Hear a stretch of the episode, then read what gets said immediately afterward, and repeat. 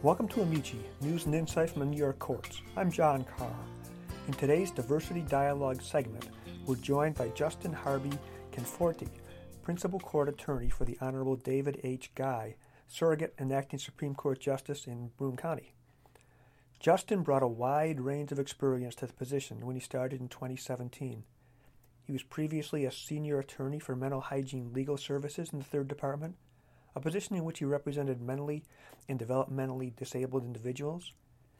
He litigated child abuse, neglect, child support, and adult guardianship matters in family court. He was a deputy attorney general in New Jersey. He was a law clerk for a superior court judge in New Jersey. And in law school, he was editor in chief of the Seton Hall Circuit Review. Justin and his husband live in Bainbridge, New York. Welcome to the program, Justin. Hi, John. Thanks for having me. Tell me a little bit about your background and early influences and, and mentors. My background is that I'm originally from New Jersey. I grew up in North New Jersey in a town called Union. Um, very comfortable, kind of middle class background. Um, I have two parents who are still with us, and a younger sister who is two years younger than me. Um, as far as influences go, I mean, it's goes without saying that my first and strongest influences were my parents. Um, they created a really safe, um, loving, and fun environment growing up. Um, so that's had a long-lasting impact on me. Um, as far as influences in general, we had a very open policy in terms of uh, television and media and entertainment. So I was always very influenced early on from pop culture. Um, and probably in particular queer pop culture. I always liked things that were a little outside the norm. Um, what what, what sort of queer pop culture was available then? I mean, from a, like I said, there was a anything goes policy when it came to came to what we could watch. So The Simpsons was really early on um, and very irreverent. Um, John Waters. I mean, I always loved his movies even from a young age. Um, and music too has always been huge for me. So I, I'm a gigantic Prince and David Bowie fan and have been since very early on. So I've always had those things kind of swirling in the background for me. Yeah. What did your parents do? My dad sells health insurance, and he still does that today. And my mom raised us. She was home when we were younger, so she was raising us. And she also always had different jobs along the way. So she worked at a pharmacy for a while and a Hallmark store at one point, and a dentist's office, just kind of all these different things along the way. But she was always home with us when we were in grade school and middle school. Hmm. And what's the genesis of your hyphenated name?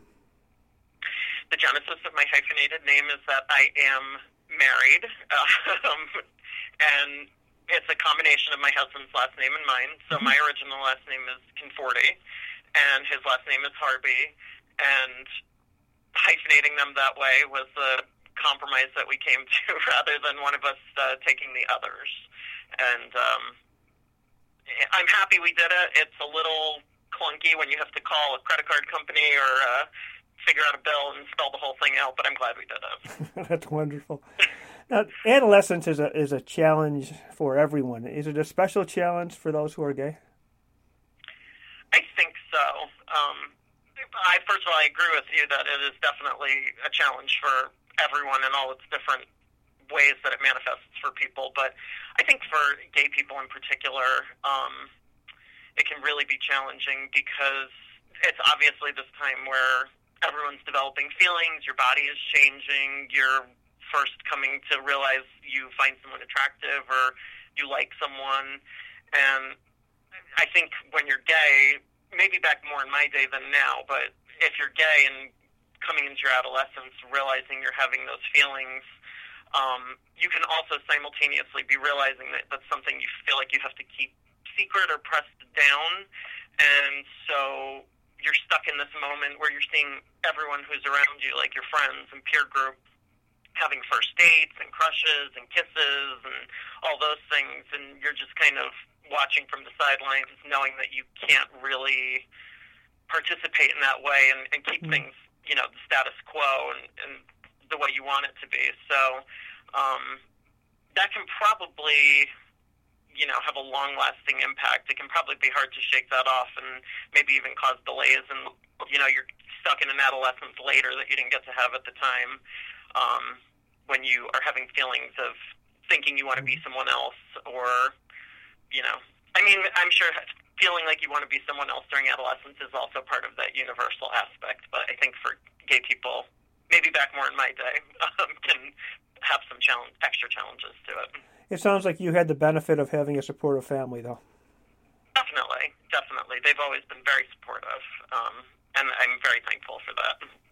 Now, as a kid, did you experience any discrimination, hostility, or ostracism growing up? I would say so. I was in middle school and high school around the year 2000, so it certainly wasn't the worst time in history to be a gay person, but it also wasn't a time that was as maybe enlightened or progressed as it is now either. Um, I wasn't openly gay in high school. Um, I went to an all boys Catholic high school, um, so that was a situation that was challenging for me in the first two years, and then actually for the second two years, I really enjoyed it and ended up having a lot of great friends.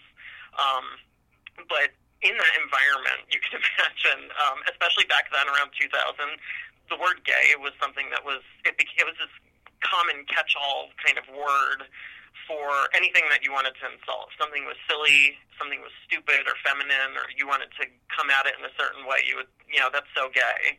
Um, and that's that's the more benign term. I mean, people were also throwing around other all sorts of slurs in very casual ways. Um, I, that's what we would probably today identify mm-hmm. as like a microaggression, but you know, when you're in that environment every day, it can feel like death by a thousand paper cuts. Um, so I would say that's probably the worst kind of day to day environment I've been in. Um, but I would also say I've always kind of forged ahead, and I think just being myself and being as fearless as I could push myself to be um, helped me you know, work through middle school and high school to the best I could. I mean, again, like adolescence, it's got its challenges for everyone, but I forged my way through. I would imagine that until a certain level of sensitivity kicked in, people, even well-meaning people, would make or could make casual comments, not realizing that they were hurtful. Yes, and like I said, I mean, it's easy to rewrite things with the foresight now of um, being a little more enlightened or, or thinking, you know, things have changed so dramatically over the last even, I don't know, 10, 20 years, like I said, since I've been in high school. So nowadays, someone throwing those words around casually in an insulting way would not fly, mm-hmm. hopefully, would not fly at all. But back then, it was just you would say now that just wasn't something anyone thought of. It wasn't really on the radar in that way. But I'm glad we've changed for the better in that way. So am I. What was it like uh, going to college at, at Boston University?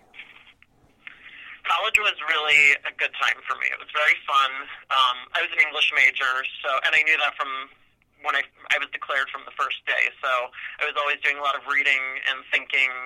Um, but I was in the city. I was in Boston, and I was you know, running around all the time. It was like your first real taste of freedom. And Boston is a great place to go to college because it's just teeming with all other college kids. And um, so I, I really, really enjoyed it. And I had a roommate, my roommate freshman year was someone I was very good friends with from high school.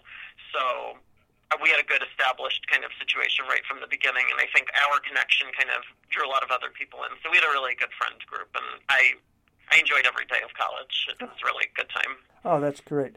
Now, when you were majoring in uh, literature, were you thinking of law school at that point?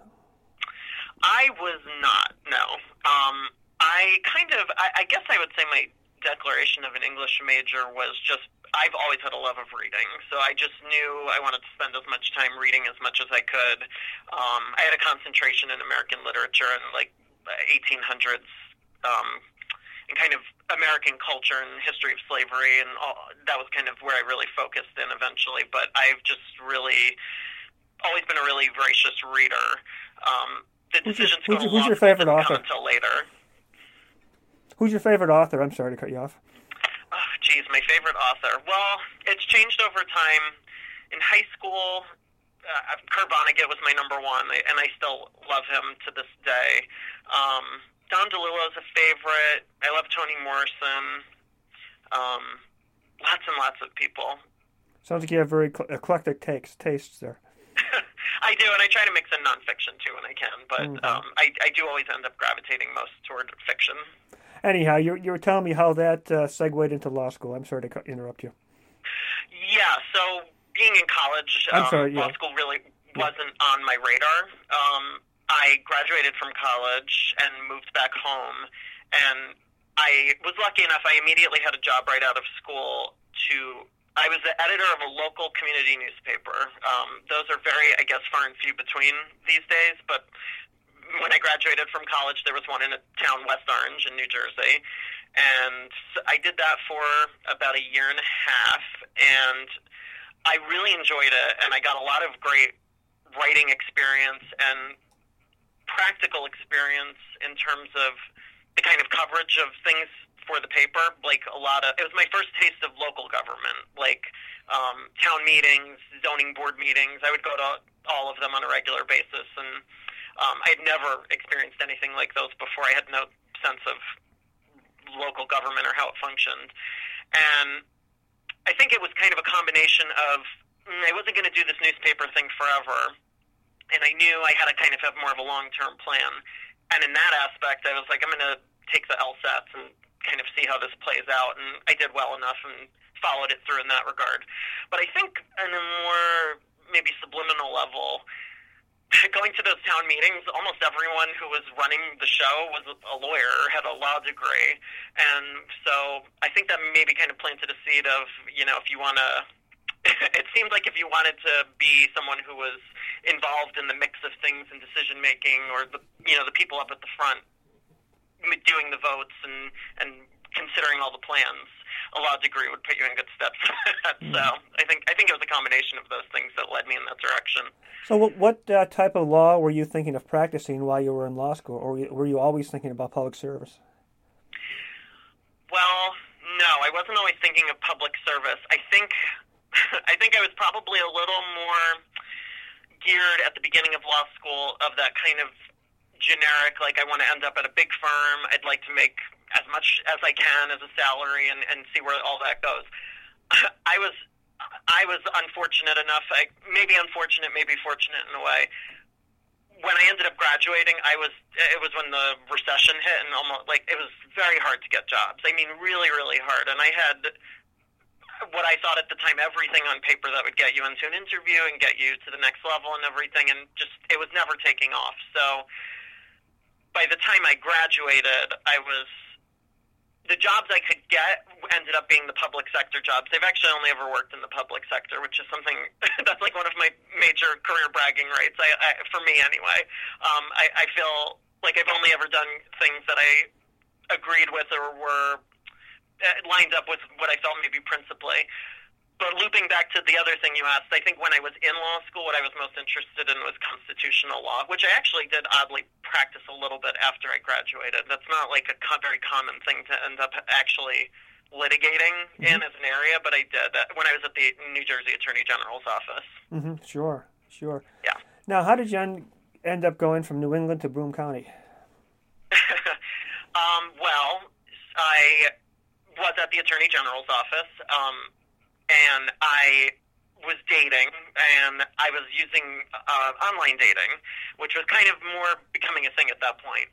And I found who is now my husband, whose name is Matthew. We met on an online dating site, and at first, I mean, we hit it off right away. We we had great conversations and just kind of nonstop, and then we were talking on the phone, and he wanted us to meet up right away the next weekend, somewhere halfway between, and at first I said okay, but then I thought this is so unrealistic. He was it was three hours away at that point from where I was living in New Jersey, and I thought this is how is this ever going to be anything? It's we're so far away, but and I actually did say that to him. I did try to cut it off, but he kind of led you know lured me back in, and then we met up just really quickly soon after that in New Paltz, which we decided was halfway for where we were both living at the time, and then you know we hit it off so great that we hung out every weekend after that, either he would come down to me in New Jersey, or I would go up to him. In he was living in Morris at the time, which is a town that's in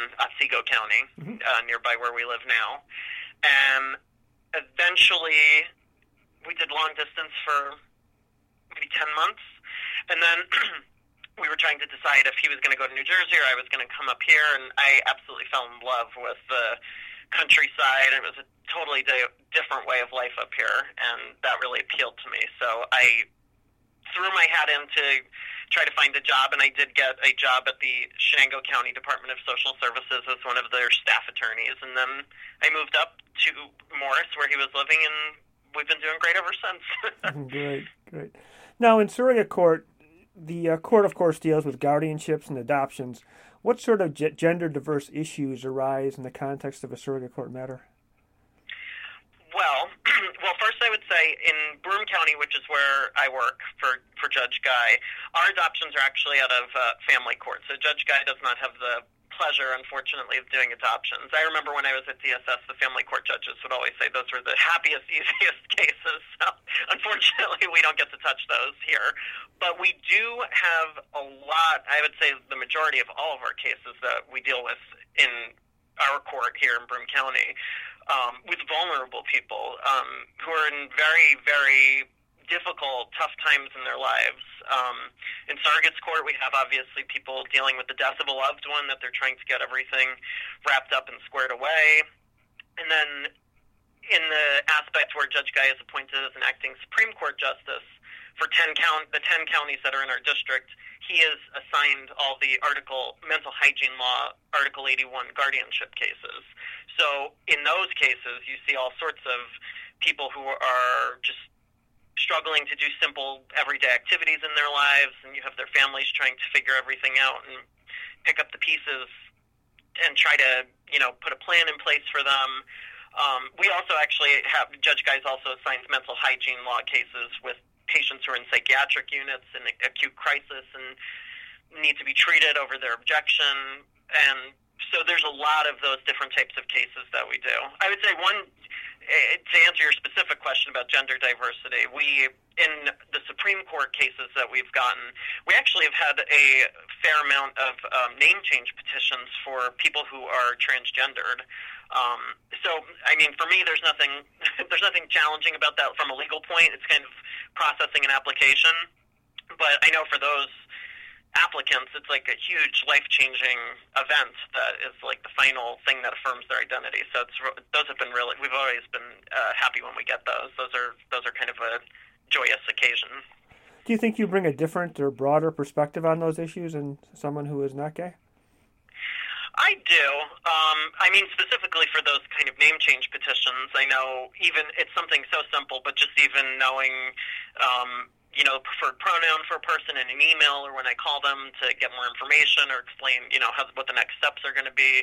Um, I'm definitely, you know, immediately sensitive and mindful for that. For those applications too, we've um, worked with them to get, you know, normally when someone changes their name, there's a publication requirement, but with the transgendered individuals, they have the right to ask for um, that to be waived and to, to you know, process it in a, in a way that doesn't put their identity out there in a way that could be like threatening or dangerous. And you know, that's something that I definitely um, had on my radar for those.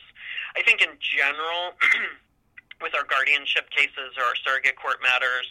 Um, you know, I always try to make things as painless as possible for all of our attorneys and especially the unrepresented litigants.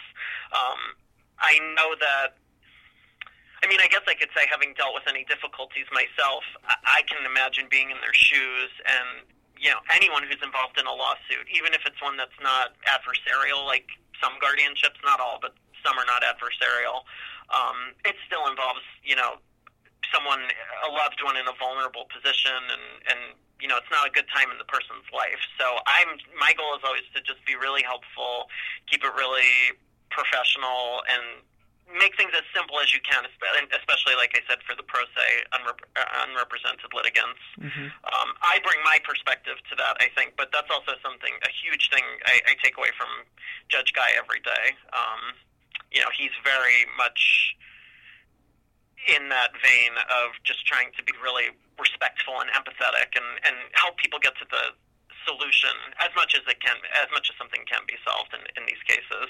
Sure, sure. Now, we, we talk a lot in the court system about diversity.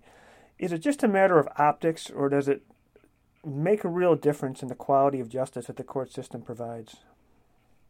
I think well, I think it's probably both. I mean, people respond to just the numbers a lot of the times and what something looks like, and you know, you see that it's a diverse group of people, and I think that I think that actually does have value. But I think in terms of the substantive justice that gets doled out in a case at the end of the day, I think that diversity is a huge part of that because everyone brings you know, gay, straight, black, white, male, female, everyone brings their different experiences that they have to all these different positions that we, you know, operate in here in the court, the judges, clerks, and administrative people, and so on. I think that the different little perspectives people have get baked into the substance of, you know, everything we touch when we're moving these cases toward their completion. And I think that's really important for the people that come into the courts, who, like I, I was saying, are obviously not having it's a it can be a low point in their lives. It can be a, a time that they're struggling or something really difficult is going on, and and so I think that diversity helps improve outcomes. Legally, it seems like New York has been somewhat of a mixed bag in uh, gay rights matters, and we were we were well ahead of the curve with the Braschi decision, where the Court of Appeals became the first U.S. appellate court to conclude that same-sex relationships are entitled to legal recognition we were behind the curve in recognizing same-sex marriage, and then maybe we got ahead of the curve again when uh, in 2017 when Chief Judge DiFiore established the Failla Commission to address issues facing the LGBTQ community. Where would you say we are today? Is New York, for the purposes of this interview, and the court system is is welcoming the people of all persuasions as it should be? Well, I could definitely say it has been to me um, in every possible way. So for me personally, that speaks volumes. But I think in general, it is kind of like you're saying. It's like uh, it can feel like two steps forward, one step back. You know, there's some huge, great th- breakthrough, and then maybe something retreats a little bit. Maybe that's just the nature of progress in general. Um, I think I, this is a, my personal perspective here in our um, judicial district. You know, we have 10 counties that we cover, and none of the Supreme Court justices are people of color, and we only have one female um, justice who's elected to the Supreme Court, who I have to shout out, by the way, in terms of progress and where the courts are. Our one female, like I'm saying, is Judge, Judge Garry, Elizabeth Garry, who is our also our presiding justice in the third department and also a member of the LGBT community. Mm-hmm. Um, I think someone like her in this huge leadership position is a great example of. Um, you know things moving forward, the court system being really progressive and setting an agenda of inclusivity and respect. I mean, she's always putting these issues at the forefront, and she's made LGBT, you know, pride events really important, and just kind of, I, I you know, listening to her when she gives speeches and and the things she focuses on, she highlights these kind of historical discrimination issues for all groups and gay people in particular. And I think something like that is really huge. Um, but like I said, there's room for improvement. I mean, there there always is, and and especially with the composition of the judiciary. But in and of itself, um, from the inside, I think the court system is very welcoming. Um, and like I said, it has been to me, so I have no complaints that, that's that's always good to hear. So it sounds like you would yeah. encourage people of your background, of any background, to consider a career in the courts. Is that accurate? Absolutely. I tell people all the time that I hit the jackpot to end up where I am in the court system with Judge Guy and with our our secretary Cindy, who we work with closely. I'm really blessed to be part of this team, and anyone who would be lucky enough to get a job in the court system, definitely go for it. Well, we're blessed to have you as part of the team. Oh, good. Thank you, Justin. I appreciate your time. No problem. Have a nice day. You too. Thanks for listening to Amici. You find all of our recent podcasts on the court system's website at www.nycourts.gov, and you also find a transcript of each interview. If you have a suggestion for an Amici podcast, let me know. I'm John Caher, and I can be reached at 518 453 8669 or jcaher at nycourts.gov. In the meantime, stay tuned.